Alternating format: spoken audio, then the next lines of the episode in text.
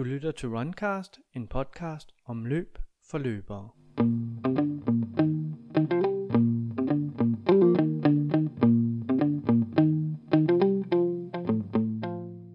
Det kan være lidt af en jungle at sætte sig ind i, hvordan du skal træne til en specifik distance. Skal du træne langsomt for at løbe hurtigt? Skal du løbe mange intervaller? Skal du løbe efter tid eller pulszoner? Kort sagt er det tid til at nørde puls, tempo og do's and don'ts.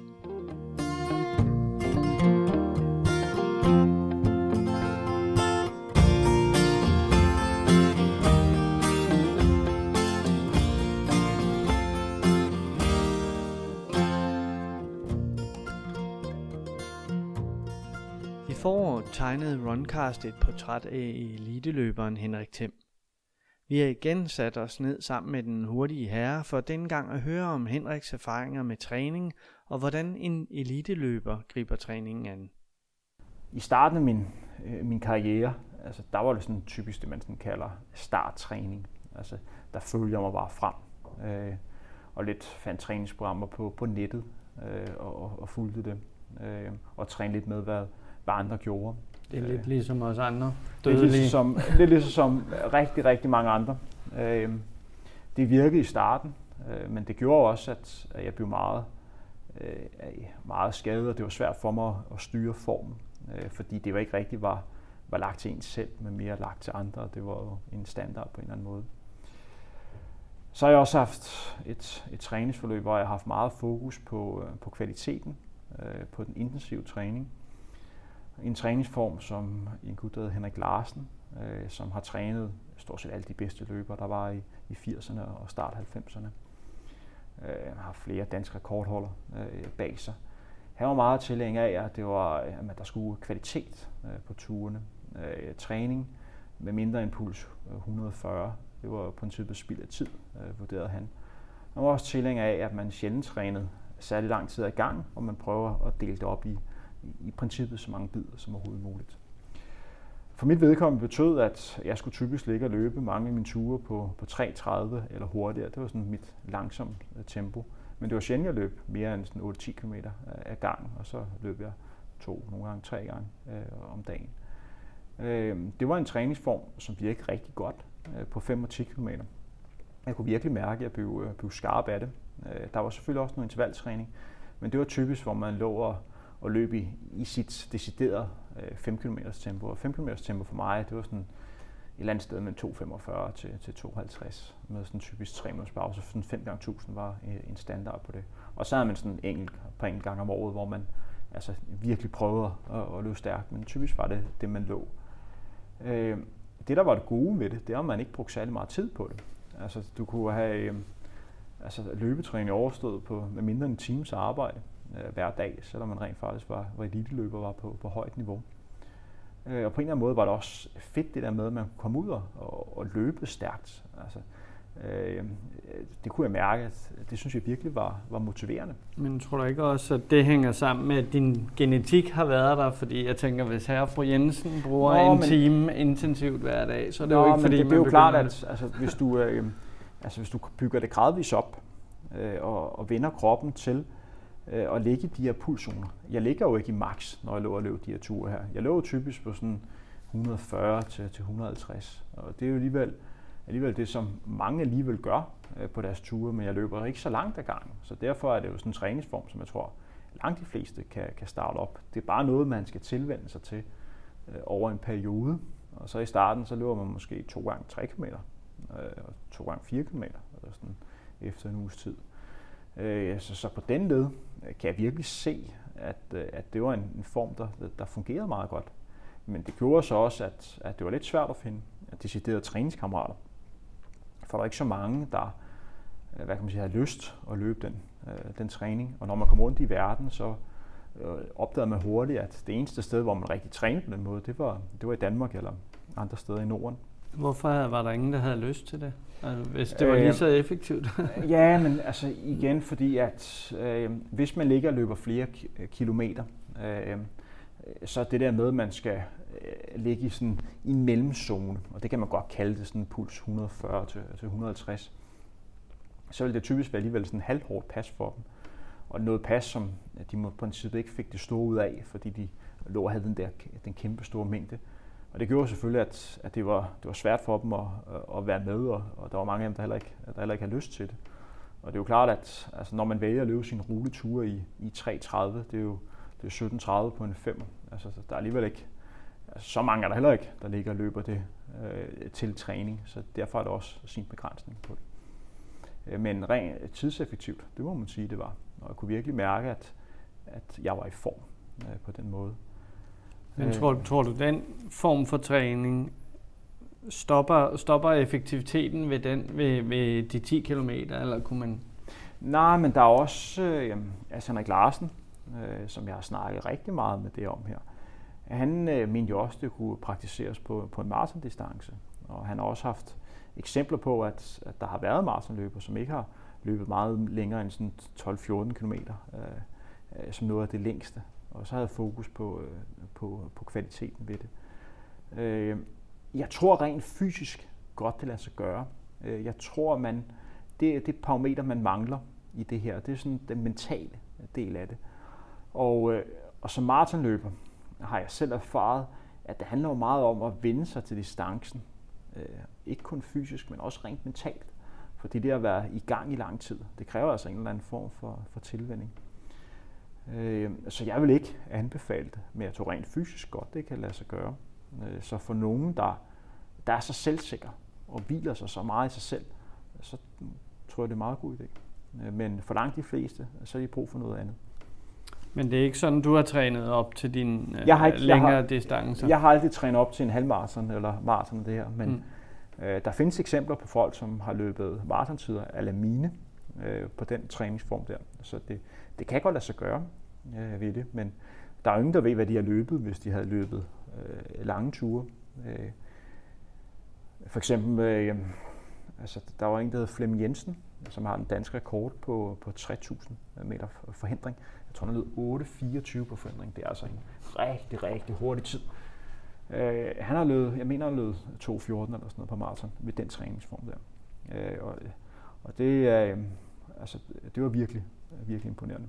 Hvordan greb du så din øh, maratontræning, da du startede min maraton, det? Min maratontræning øh, altså, bygger jeg, sådan, bygger jeg lidt anderledes op. Øh, på det tidspunkt havde jeg lidt mere fokus på øh, at have, have lidt mere mængde øh, i benene.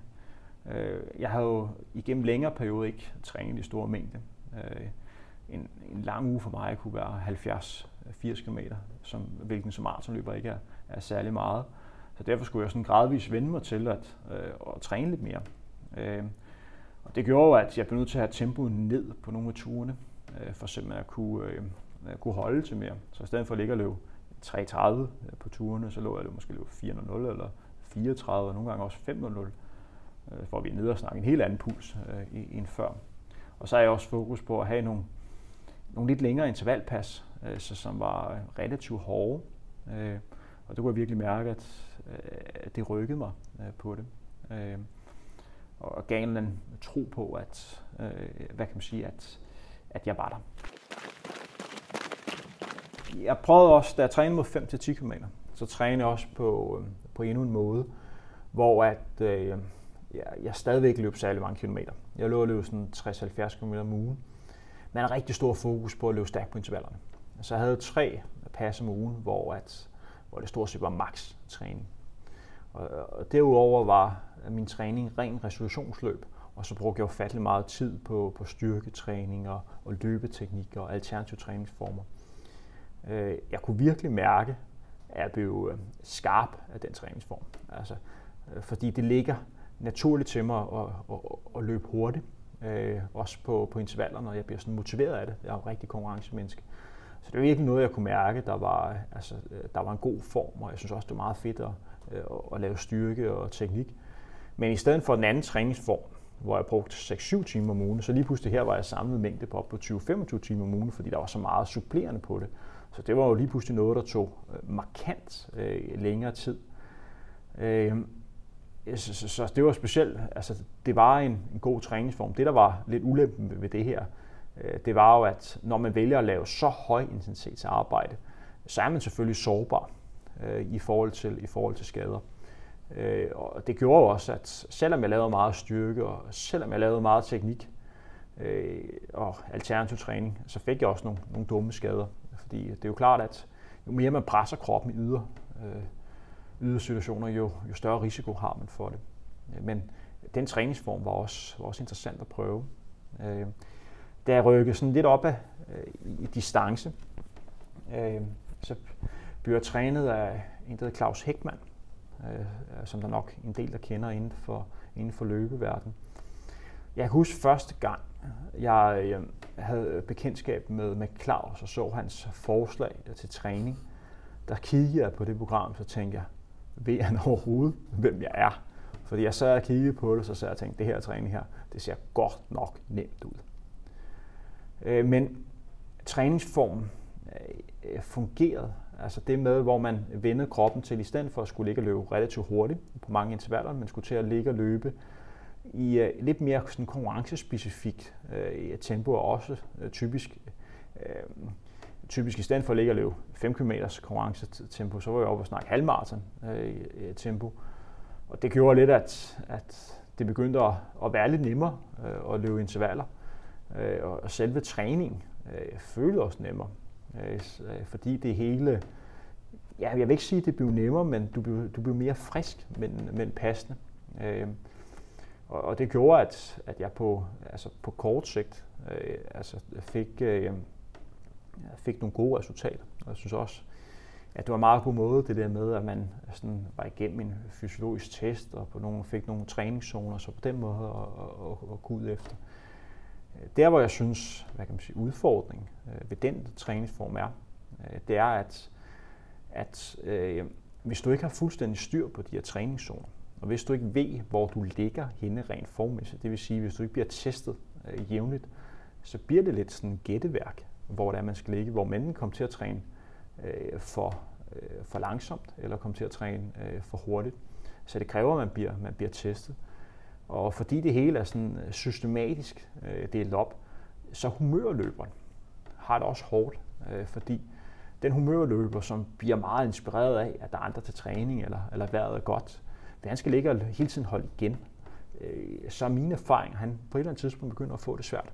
For han dræber simpelthen den her, den her det lyst, han har det. Så der er ingen tvivl om, at selve træningsformen er, er rigtig, rigtig god, og man kan også, øh, altså du kan virkelig ramme bredt. Jeg tror, det man meget lever på i starten, det er det der med, at man bliver frisk. Og jeg tror, mange motionister generelt kommer til at løbe for hurtigt på mange af deres, på mange af deres ture. Øh, jeg ved godt også, at jeg selv har løbet hurtigt på ture, men det er jo trods alt noget, hvor jeg bygger op med relativt små distancer gang.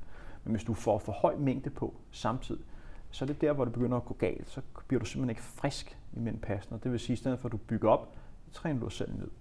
Så på kort sigt øh, tror jeg, du har en, en stor effekt af det. Men som du selv nævner, når man skal tage de næste step efterfølgende, så ser jeg nogle problemstillinger med det. Øh, men hvis du bliver testet jævnligt, og er den type løber, der kan klare det, så, øh, altså, så, er det, så er det en god måde at, at træne på. Generelt har jeg det øh, sådan lidt med, øh, med, med træning øh, og træningsformer. Øh, jeg er meget tilhænger af, at det er øh, løberen, der vælger øh, træning, og ikke træning, der, der vælger løber.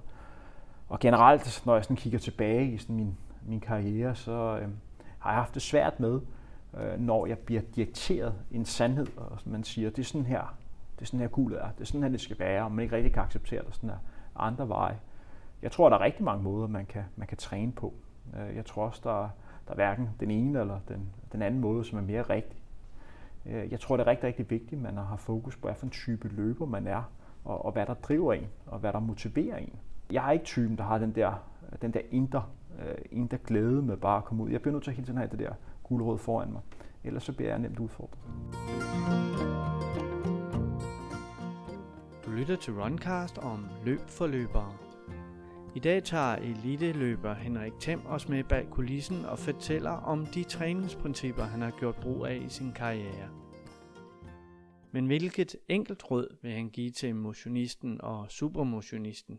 Det er den der øh, med, at man hele tiden øh, øh, husker at få feedback på tingene. Det vil simpelthen sige, at øh, du laver en træningsdagbog, og så øh, hvad kan man sige, bliver der sådan evalueret ud fra det. For langt de fleste, så ligger de et program, som man følger. Men det, der i virkeligheden er måske endnu mere vigtigt, det er, at du efterfølgende rent faktisk tager udgangspunkt i, hvad du har lavet, og så evaluere på det. Øh, og det fandt jeg ud af, at i princippet var det mere vigtigt, at jeg fik øh, en evaluering på den træning, jeg lavede, end der kom et forslag til, øh, hvad jeg skulle gøre. For det kunne jeg bruge mere fremadrettet, i stedet for noget, som der måske ikke altid blev gennemført, fordi der lige pludselig dukkede noget op på dagen, der gjorde, at jeg måtte ændre i planerne alligevel. Og det er jo det, som løber, det er jo, at man skal være i stand til at kunne træffe de rigtige beslutninger på de rigtige tidspunkter. Og det kræver noget erfaring. Øh, og det er de, de færreste, der mestrer det øh, lige med det samme. Men hvad gør man der? Hvad vil du råde til som, som sub, subelite til, til glade amatører? Fordi som du siger, det kræver netop noget erfaring. Og, og, og hvad gør sådan en, som er jeg, udover at, at, at finde et, et program på løberen eller wherever? Altså jeg vil sige, først og fremmest, altså det vigtigste som løber, det er at tage sig selv seriøst. Og simpelthen, øh, altså, hvis du vælger øh, og bruge tid på det, så, så øh, sige til dig selv, jeg gør det her, fordi det er vigtigt for mig. Jeg vil rigtig gerne nå mine mål, og jeg vil rigtig gerne investere noget tid i det. Og, sådan, og virkelig kan mærke, at det her det er virkelig noget, der, der betyder noget øh, for en. Så kan det være, at man finder, finder rådgivning øh, for såkaldte eksperter. Øh, og det kan være, at man melder sig ind i en klub, hvor der er nogle, øh, en træner, eller et træningsfællesskab, hvor man på den måde får, får vejledning i det, eller andre, øh, der træner med. Det man så skal være opmærksom på, det er, at selvfølgelig er der, øh, medmindre du har en træner, hvor du kan decideret kontakte, så er der mange gange, hvor du, hvor du står selv. Og der er det altså rigtig vigtigt, at du lader være med at blive påvirket af, hvad andre gør. Fordi du kender ikke det, deres historie. Du kender kun din egen. Så det er simpelthen at mærke efter. Og hvis du kan mærke den mindste ting, og, og du er usikker på det, så er det fordi, du skal lade være med at gøre det, eller gennemføre det, men holde lidt igen med, med tempoet.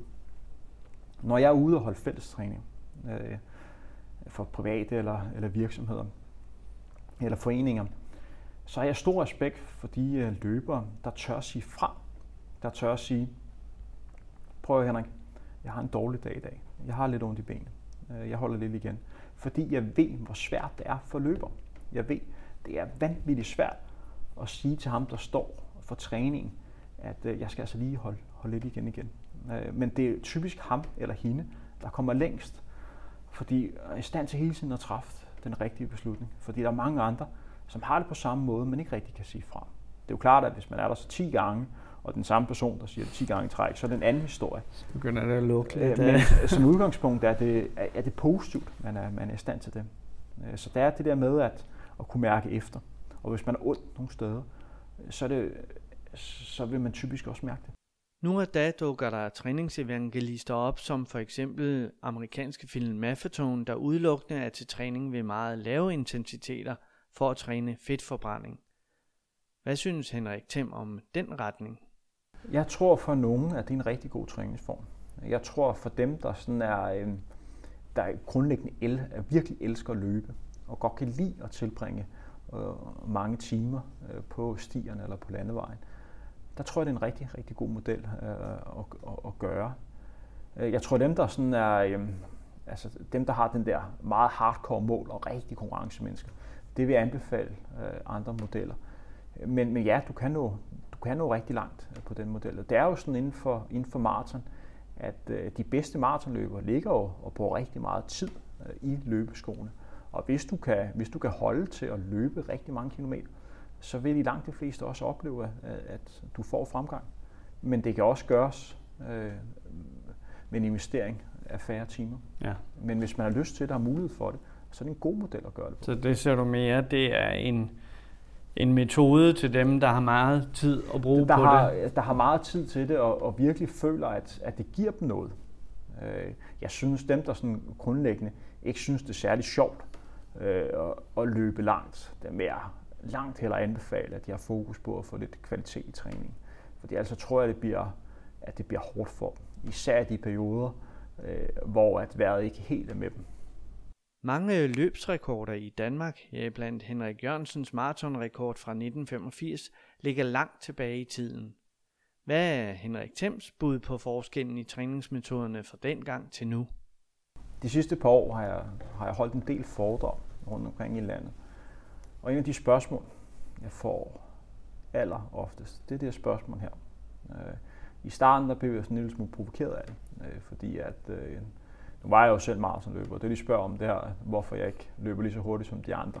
Øh, nu har jeg sådan accepteret, at det er nok bare standarden. Og det er jo reelt nok. Det kræver jo ikke andet end at bare øh, slå op i en, en statistikbog. Jeg tror, at årsagen øh, skal ses øh, på mange forskellige måder. Først og fremmest så bliver vi nødt til at sådan fastslå, at genetikken i 80'erne er den samme, som den er i dag. Det vil sige, at, at den talentmasse, vi har med at gøre, er fuldstændig ens. Øh, fordi man kan selvfølgelig ikke udelukke, at talentmassen var større i 80'erne, end er i dag. Men lad os tage udgangspunkt i, at den er den samme. På maratondistancen øh, må man ikke glemme, at dem, der typisk løber, løber hurtigst, det er altså dem, der kan holde til at træne mest. Og det man så i 80'erne, det var, at der var rigtig mange løbere, som lå og trænede rigtig, rigtig meget. De lå og trænede øh, typisk over 200 km, og der var også god kvalitet på. Øh, det, var, det var under Lydiard-metoden, øh, som var på, på det tidspunkt, som øh, virkelig var forkaldet for, for mange kilometer. Henrik Larsen begyndte også at komme ind i, i slutningen af 80'erne. Og der er også mange af de her maratonløber, blandt andet Henrik Jørgensen har også været inde over øh, øh, Henrik Larsens træning. Det gjorde han faktisk, da han, jeg tror det var, da han vandt London Marathon. Øh, det var via Henrik Larsens øh, træning. Men der havde han også øh, mængde øh, i, i benene. De kunne holde til at træne rigtig, rigtig meget. Og det vil sige, at de havde forudsætningerne øh, for at løbe stærkt. En af årsagen til, at de kunne holde til at løbe så mange kilometer, det var, at på det tidspunkt kunne man ligge og vinde de store maratonløb i verden med at løbe 2.13, 2.14, 2.15 maraton, fordi det var niveauet på det her tidspunkt her. Det var før afrikanerne fik deres store hvad kan man sige, gennembrud, før de fandt ud af, at de rent genetisk var rigtig godt disponibel øh, forløb. Det vil sige, at der var en del løbere, der kunne ligge og, og leve rigtig, rigtig godt af det her. Og det vil sige, de altså havde sådan kroner og øre med øre, og, altså, jeg vil ikke sige, at, at de, de, at de tjener mange penge på det, men det er nok til, at de sådan kunne klare sig. Øh, og det gjorde, at, at de havde altså, forholdsvis gode forhold til at, øh, altså, til at kunne træne. Og, øh, og det vil sige, at, at de havde mulighed for at kunne, kunne investere rigtig meget, meget tid i det. Og det tror jeg, at det, det er sådan en af de største og vigtigste argumenter for det, det er, at de trænede mere, fordi de havde bedre forudsætninger øh, for at gøre det. Fordi de her løber, vi har i dag, øh, hvis jeg tager mig selv med, det er jo, øh, det er jo løber, hvor det er svært for os til at, at hænge sammen sådan rent, rent økonomisk. Altså jeg har valgt de senere på år at have et liv, hvor jeg satser rigtig meget på løb. Men altså hver eneste måned er det jo en kamp for mig for at få det til at hænge, hænge sammen. For andre, der måske har altså der måske har børn eller øh, flere faste udgifter, end jeg har, der kan det ikke lade sig gøre. Så det vil sige, at folk hænger op med fuldtidsarbejde, og mange har også familie, og det vil sige, at, at det er virkelig hardcore at komme til at træne de her kilometer her. Og for mit vedkommende, at det er jo svært at sammenligne, når jeg kan være længe op og løbe 130, 140, 150 km. Hvad løb de dengang? Over 200 km. Så derfor er det sådan, det er svært for mig at sammenligne sig med nogen, der, der løber så markant bedre, fordi de har bedre forudsætningerne øh, for det. Og det er jo sådan, er der også mange andre maratonløber, øh, hvad kan man sige, som har det, øh, hvad kan man sige, øh, de samme udfordringer altså, som mig. Og mange har også haft store problemer med, øh, med skader. Det jeg så kan se nu her, det er, at altså, der er kommet en generation øh, frem, som på en eller anden måde er lidt mere, lidt mere fandenvoldsk og, og, og i en tidlig alder øh, har trænet rigtig, rigtig mange øh, kilometer og er villige til at, at, at satse i, i en tidlig alder. Og det tror jeg inden for de øh, næste par år, man virkelig vil kunne se et boom, også på, på maratondistancen. Hvor gamle er de i dag? De er jamen, i, øh, i starten af, af, af 20'erne. Øh, der er, vi, har, vi har også nogen, der er der er sådan i slutningen af, af teenageårene. Og, og det er nogen, hvor man virkelig kan se, at der, der vil ske boom. Øh, det er der ingen tvivl om. Og det er simpelthen fordi, at der er en, en tidlig alder, der har været struktureret træning, og man simpelthen kan se, okay, det er vigtigt, at du har den der store volume, øh, og der simpelthen, at, øh, at der er en plan med dem længere fremme. Og så er man også i en, i en tidlig alder, det tror jeg er noget sådan rent øh, øh, samfundsmæssigt, det, at det, det er mere anerkendt nu end forholdsvis tidligere alder at sige, okay, jeg går målrettet efter det her. Det var godt nok ud. Øh, altså, det var ikke normalt da jeg var 21, og sådan, man, man gjorde det. Det var mere sådan, man skulle undskylde, at man var løber. Øh, øh, så, så, så jeg forventer, at det er anderledes. Men svar på de spørgsmål, så tror jeg simpelthen årsagen til, at man løb stærkere der, det var fordi, man, man, man trænede mere. Udover sin egen løbkarriere vejleder Henrik Thiem via sit firma Team Tempo andre løbere. Har du sådan en grundfilosofi til, hvordan du øh, går ind og vejleder folk, eller er det individuelt fra person til person? Jeg har, altså jeg går meget ud, øh, ud fra, at, at folk er forskellige. Øh, jeg laver en del træningsprogrammer for folk, og jeg også øh, bruger en del tid på at sidde og coache folk. Øh, det er meget, meget vigtigt for mig at føle, øh, eller øh, hvad kan man sige, at arbejde hen imod, at, at jeg behandler folk forskelligt. Det vil sige, at jeg kommer heller aldrig til at lave et program, som er, altså, som er ens øh, for personer. Så skal det være, fordi at, at de træner rigtig, rigtig meget sammen og på den måde går op. Men ellers er det meget, meget vigtigt for mig, at jeg sådan, har de der individuelle øh, forskelle, fordi jeg kan, at en af de ting, som jeg virkelig kan se øh, som løber, det er, at man skal respektere, at, at folk er forskellige. Og det, der motiverer dig, er ikke nødvendigvis det, der motiverer mig. Øh, jeg går også meget ud fra, at når jeg starter op øh, med, et, med et forløb, det er at lave en eller anden form for kontrakt øh, med løberen, øh, hvor jeg simpelthen altså spørger ind til, hvad er det, du gerne vil nå ved løb? Øh, hvad er, hvad er succeskriteriet? Hvad er det, vi arbejder hen imod? Og hvor mange timer har du øh, til rådighed? Og det kan være, for eksempel siger, han kunne, øh, hvis vi tager en mand, der godt kunne tænke sig at under tre timer på maraton, sådan er et typisk mål. Og han siger, okay, jeg har de her 6 timer til rådighed om ugen. Så er det rigtig vigtigt for mig, at vi holder os på de her 6 timer her. At det er sådan et udgangspunkt, vi har. Det er det, vi smider i puljen. Min opgave er så at prøve at få det maksimalt ud af de her 6 timer her. For jeg ser rigtig ofte, at det typisk jo galt. Øh, Øh, fordi at folk vil gerne nå i mål, og så begynder man lige pludselig at smide alt for meget tid i det. Og, og det går hverken ud over, altså, ud over arbejde eller, øh, eller hvad kan man sige, Familie, andre interesser, så det går regulært ud over søvn, og, og, og nogle gange også øh, familier. Og, og det er bare, på et eller andet tidspunkt, så bider det sig selv i hanen. Og, og det vil være et, et problem for folk. Så det er rigtig vigtigt for mig at, at sige, okay, det er det her, vi, øh, det er det her, vi holder os til. Og det er min opgave er at prøve at hjælpe dig bedst muligt øh, på vej. Øh, jeg er også tilhænger af, at man sådan arbejder med altså træningszoner, øh, hvor man på den måde kommer med nogle øh, tidsangivelser, hvor man, hvor man ligger i. De er lidt brede, øh, typisk sådan, måske 15 sekunder eller sådan noget. Øh, og det er, øh, og med det mener jeg lidt, at man sådan fra dag til dag lige skal vurdere, Altså hvis det er godt vejr, man føler sig kørende, så ligger man den øvre skala, og hvis det er dårligt vejr, man føler sig træt, så ligger man den lavere. Så er jeg også meget tilhænger af, at øh, man bruger øh, den træningsform, som hedder progressiv løb. Det vil sige, at man vender kroppen til at løbe stærkt øh, mod slutningen af en træningspas. Fordi hvis man går ind og kigger på de hurtigste tider, f.eks. på 5 km, 10 km, halvmarathon og maraton, så viser sig et tydeligt billede af, at dem, der løber stærkest, og på maraton er helt ekstremt. Vi snakker op mod 60 procent af de 1000 hurtigste maratontider, altså sat med folk, der slutter af med at løbe det, man kalder negativ split. Det med, at man kan vende kroppen til at gøre det, og også mentalt, det tror jeg, at det kan hjælpe en, når man kommer i konkurrence. Og det, man også typisk kan, altså kan mærke, det er også, det bliver et godt træningspas, fordi man virkelig man får mulighed for at, for at blive varm. Ja.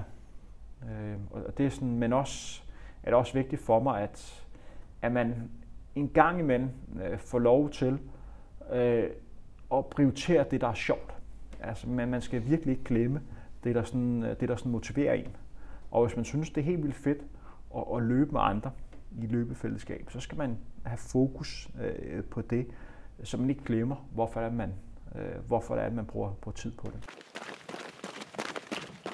Det, der sådan er vigtigt for mig, og det er at mærke, at den der kærlighed øh, til løb er der, men, men virkelig ved det. Øh, fordi der er jo på den måde, at der taler vi samme sprog, fordi at jeg vil også gerne løbe, og hvis den anden person også gerne vil det, så har vi lige pludselig en fællesnævner. Og så gælder det om at prøve at få det, få det bedste ud af det.